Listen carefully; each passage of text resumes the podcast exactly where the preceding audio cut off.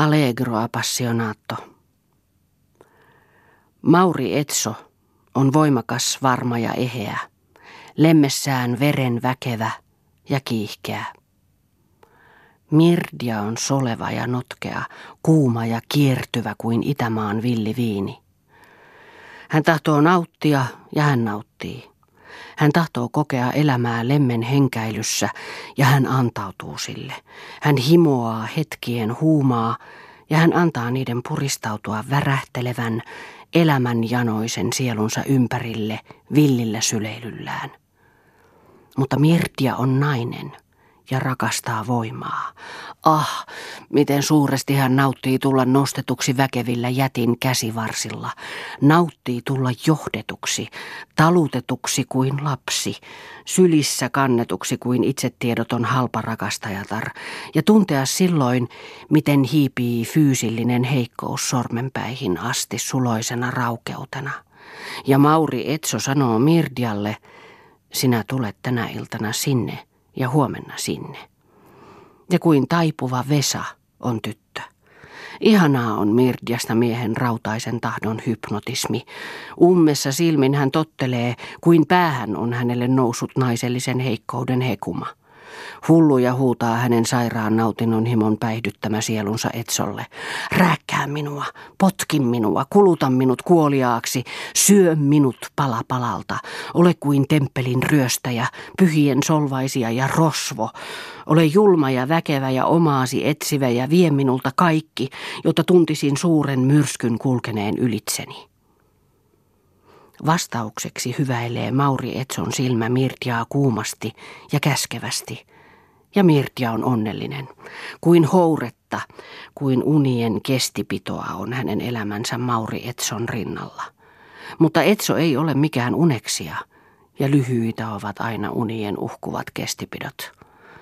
Tämä on houreesta heräämisen historia.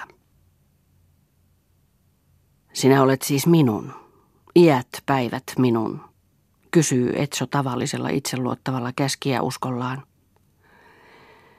Pilvi kohoaa Mirdjan otsalle.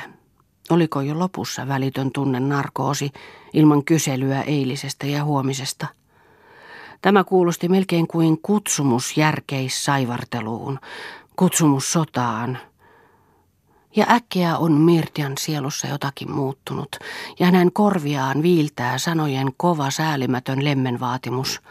Viivähtäen hän vastaa, minä olen sinun nyt. Minä tiedän sen, mutta tahdon tietää enemmän. Etson silmät katsovat pistävinä. Niin minäkin, mutta minä en tiedä muuta, Mirdja loukkaantuen vastaa. Mistä tuo varovaisuutesi, miksi säikyt kohtalomme iäisyyttä? Siinä se taas oli tuo kauhea ontto, iäisyys, poroporvari sielujen vaalilause. Niiden, jotka eivät ymmärrä sekuntien tunneiäisyyttä, silmänräpäysten ihanaa kauneusmusiikkia.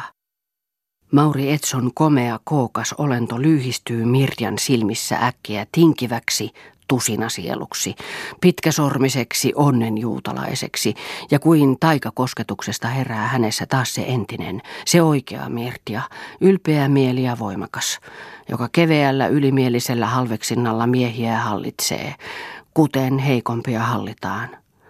Etso onkin vain tavallinen mies, yksi noista heikoista, muistaa Mirdja, kun hän muuttaa ryhtiä ja lausuu, en tahdo leikkiä totuuden kanssa.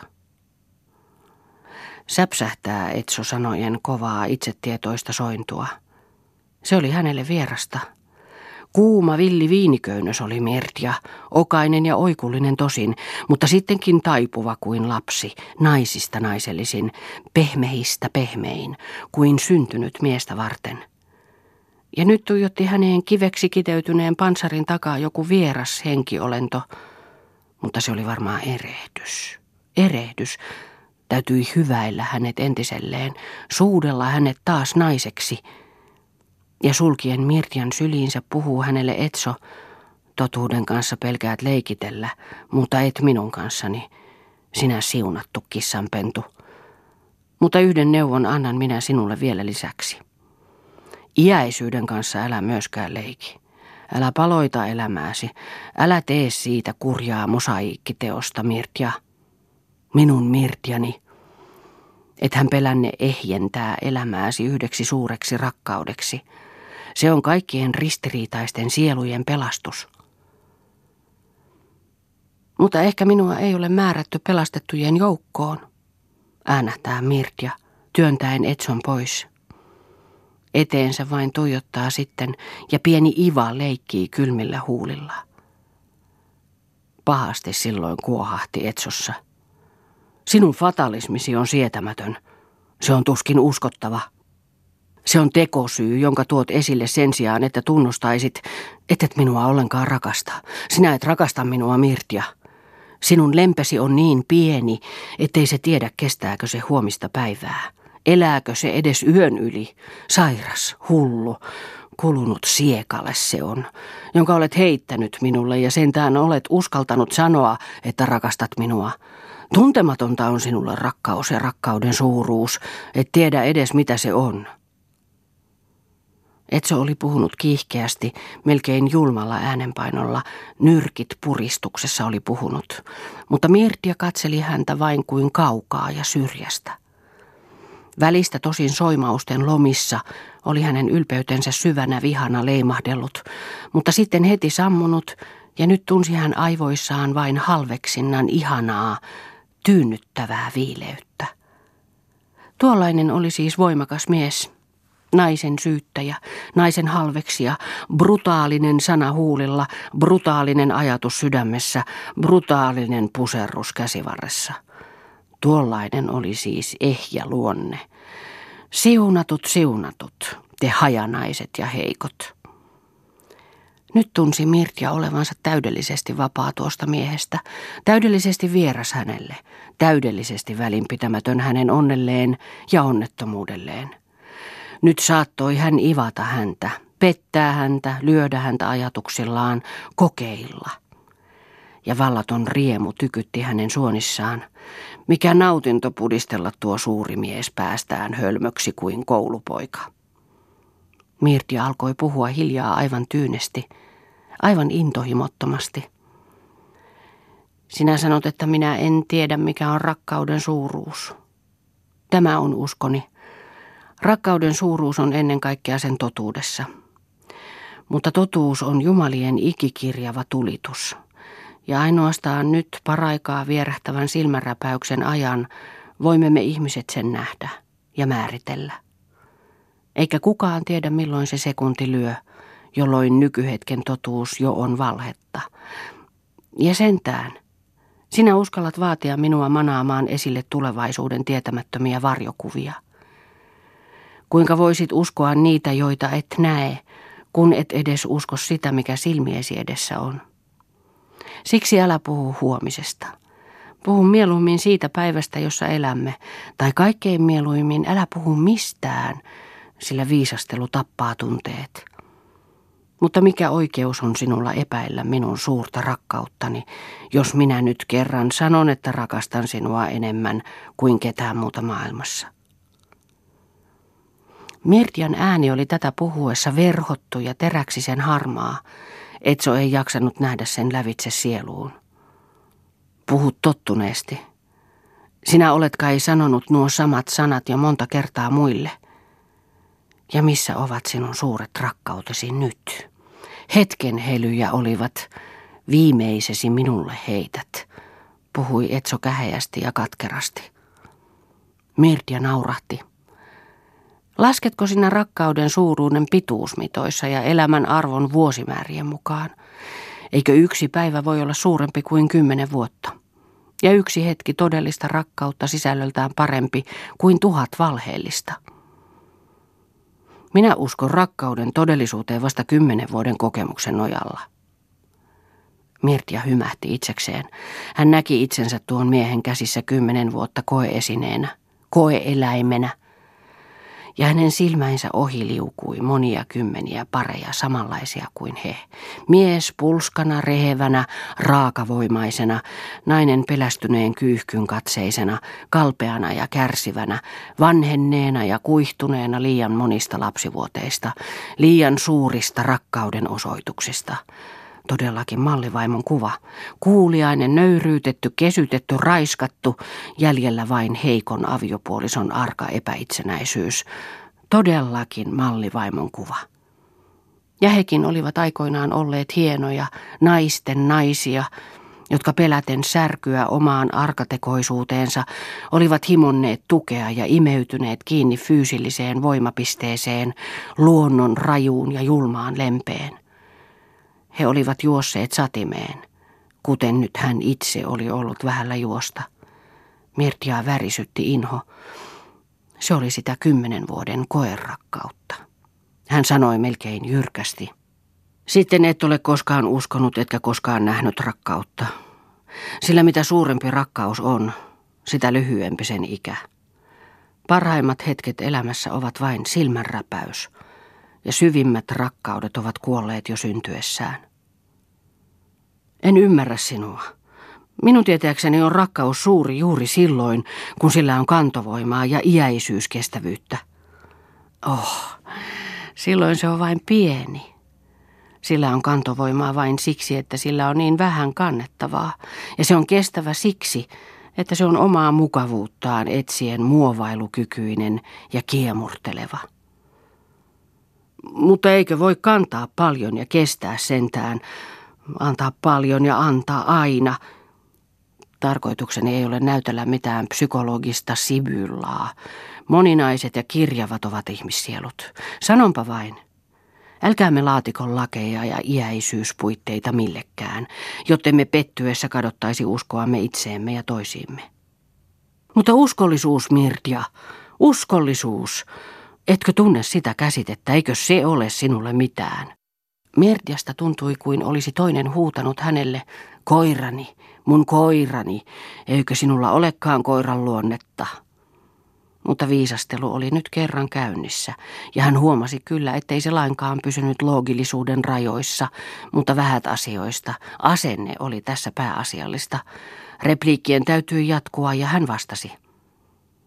Se on minulle juuri kaikki, mutta todellisesti uskollinen itselleen ja ympäristölleen on vain se, joka aina hetki hetkeltä, päivä päivältä, vuosi vuodelta kunkin sekunnin totuuden uskaltaa elää ja tunnustaa. Elämän kehitykselle uskollisena oleminen on korkein uskollisuus.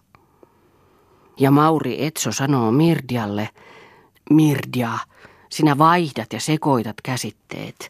Uskollisuutta on se, joka samanlaisena ikuisesti pysyy. Uskottomuutta se, joka hetken kerran häviää. Lyhytnäköisiä yhteensovituksia, valheellisia muotoja, joita palvellakseen ihmiset ovat itseltään itsekunnioituksen riisuneet ja elämältä sisällön varastaneet. Ikään kuin ei ikuisuus olisikaan vain häviävien hetkien saattoa. Ja ikään kuin ei hetki jaksaisi sisältää ikuisuutta. Mutta tyhmät, sokeat ihmiset, mitä he tekevät? Odotellen ikuisuutta heittävät he pois hetken toisensa perästä elämän ala-arvoisina murtoosina, kunnes he siten ovat heittäneet pois koko elämänsä, siis koko inhimillisen ikuisuutensa, ja tehneet siitä sisällyksettömän tyhjyyden. Tai sitten ottavat he tosin vastaan hetken ja sen sisällön, mutta eivät ymmärrä antaa sille ikuisuusarvoa. Ja siten katkovat he palasiksi ihanimmat langat, joista se kudotaan. Tämä kaikki siksi, etteivät he tiedä, että hetki ja ikuisuus ovat erottamattomat. On tosiaan vaikea keksiä järkeä sinun pitkästä sanatulvastasi, mutta se ei ole sinulle viaksi luettava. Päinvastoin se todistaa vain, että sinä olet nainen ja se todistaa vain, että sinä olet tyhmä. No niin, ei maksa sinun kanssasi ruveta kiistelemään pitemmältä, mutta mitä sinun viimeiseen vertaukseesi tulee, tahtoisin siihen sanoa vain yhden seikan. Sen nimittäin, että ei ole elämän kudosta koskaan kirjavista.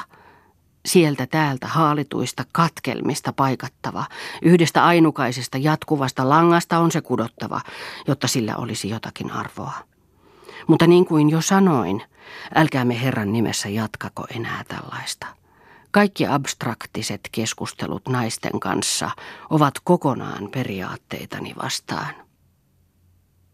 Es geht nicht. Nainen ei nyt kerran ole luotu ajattelemaan, vaan tuntemaan. Ainoastaan tunteiden ja aistimusten maailmassa voivat mies ja nainen toisiinsa sulaa. Heitetään pois kaikki filosofeeraukset. Mitä se hyödyttää? Me olemme taas kuin ennen ja sinä olet taas sama kuin ennen.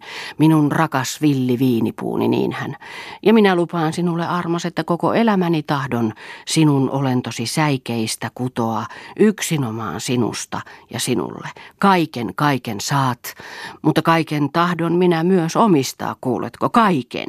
Minun rakkauteni vaatii, että sinäkin elämäsi kankaan kudot minusta, aina ja ainoastaan minusta. Tunnetko sinä rakkautta? Kaikki tai ei mitään. Kaiken saan, sanot. Mutta onko sinulla sitten minulle muuta annettavaa kuin vanhat suutelot ja vanhat fraasit? Mirdja kolkolla ivalla puhui. Mutta sinä luulet, että niin sanotulle naiselle voi heittää mitä romua tahansa ja kaikki käy jumalallisista lahjoista, kunhan ne vain mieheltä ovat. Niin olet sinä minutkin käsittänyt. Naista minussa olet sinä syöttänyt. Naista minussa rakastanut. Ah, miten ihmeellisiä olette te miehet, jotka lupaatte kutoa koko elämänne yhden ainoan naisen epätäydellisestä olennosta, joka kumminkin aina on kohdattava järjen ja ajatuksen ulkopuolella. Miten ihmeellisiä olette te miehet, jotka olette kokonaan unohtaneet pois hänestä ihmisen. Se on mukavinta, niin tietysti. Teidän rakkautenne saa määrätä ja vaatia, ja nainen saa sen arvaamattoman onnen totella teitä. Ja niin murhaatte te hänessä vähitellen ihmisen. Mutta minun ihmiseni tahtoo elää, ja tiedätkö, mitä se sinulta vaatii, voidakseen yksinomaan sinun kauttasi elää. Sinun pitää unohtaa, että olet uros.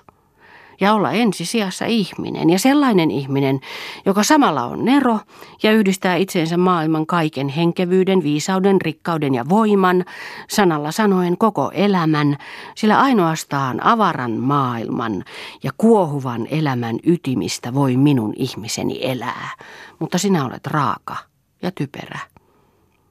Backfish-unelmia miehestä. Muutamat naiset pysyvät lapsina koko elämänsä iän. Tämän kaiken voi ymmärtää ja antaa anteeksi juuri siksi, että olet nainen, vaikka sinä sitä sanaa niin aiheettomasti vainoat. Sinulla ei ole minulle mitään anteeksi annettavaa, etkä sinä voi minua koskaan ymmärtää. Mene niiden luo, joita sinä voit sekä ymmärtää että anteeksi annolla armoittaa. Maailma on täynnä naaraita. Mirdja.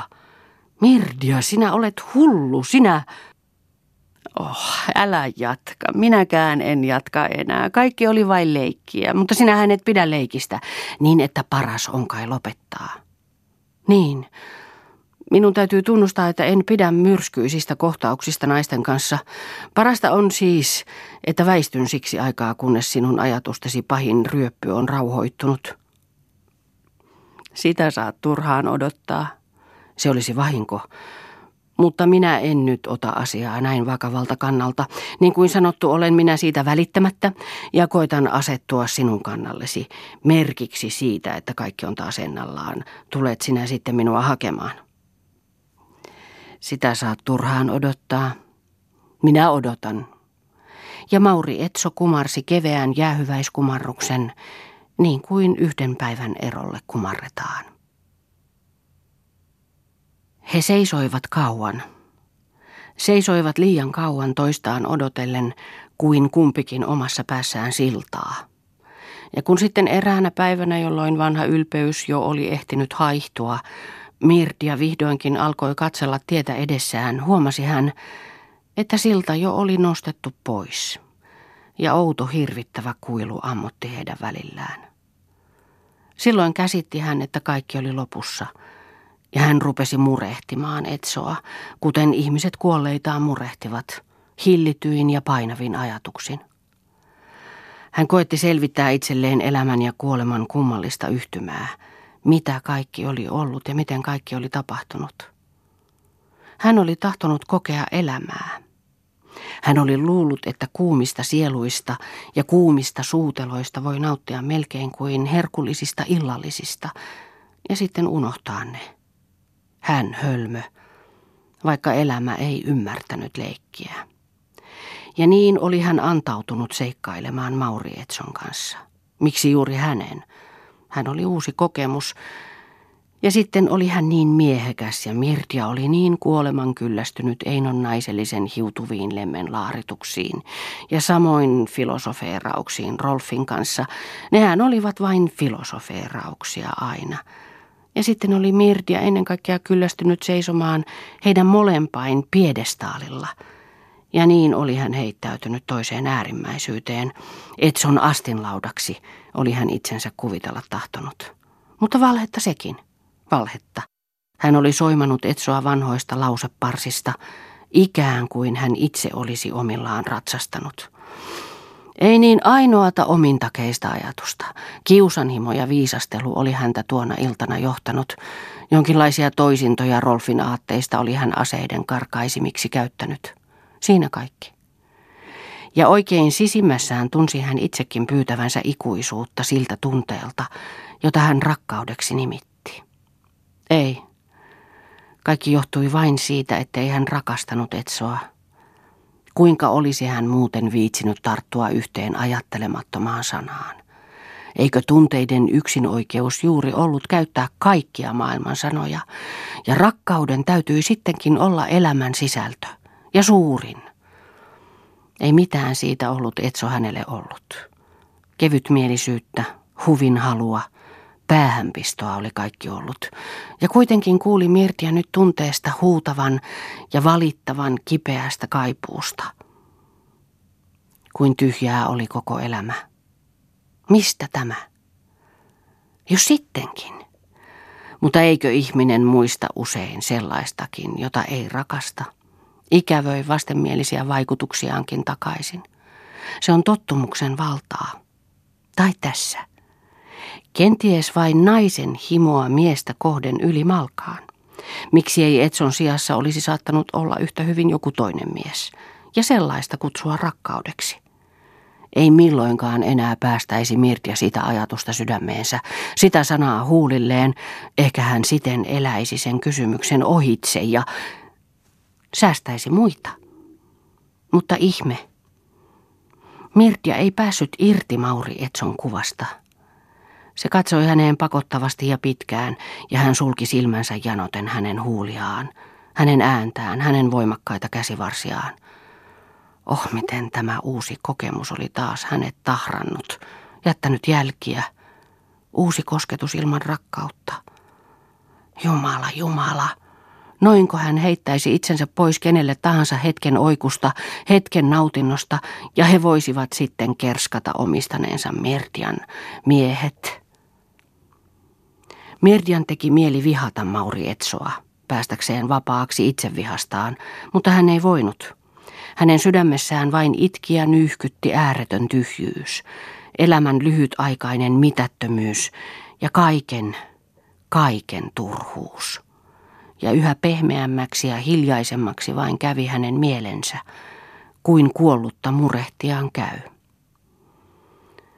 Lopulta ei hän muistanut enää muuta kuin, että hänellä oli ollut rakkaus, jonka hän oli heittänyt pois. Ja silloin tällöin sitä muistellessa saattoi hänen mielensä heltyä aivan itkun sekaisen suruisaksi. Niinpä oli Mirdjalla eräänä talvisena hämäränä myös sellainen heltymisen hetki. Hän seisoi ja tuijotti ikkunastaan ulos ja ikävöi. Kaikki viisastelut olivat jo aikoja sitten lakanneet, ja kaikki vanha oli saanut uuden mielikuvituksellisen muodon. Ylpeästä ja kylmästä leikittelijästä oli Mirdja omassa mielessään muuttunut onnettomasti rakastuneeksi. Ja hän seisoi ja kaiverteli ikkunaruutunsa jäähopeaan outoja sanoja Etson haamulle. Sellaisia, joita voi antaa ainoastaan sille, joka ei enää vedä niistä tilille. Minä rakastan, rakastan. Ah, se oli vain hautasiunaus. Mutta paljon jäljestäpäinkin saattoi tuntua vielä siltä, kuin ei vainaja aina olisi levännyt oikein rauhassa. Pitkät ajat kuiskuttelivat kalmiston menninkäiset murehtijan korviin paljon levottomia satuja. Mutta vähitellen kävivät ne yhä kuulumattomammiksi, kunnes vihdoin vaikenivat kokonaan. Eikä Mirdjallakaan enää ollut pahaa omaa tuntoa. Olihan hän lopultakin siunannut vainajan.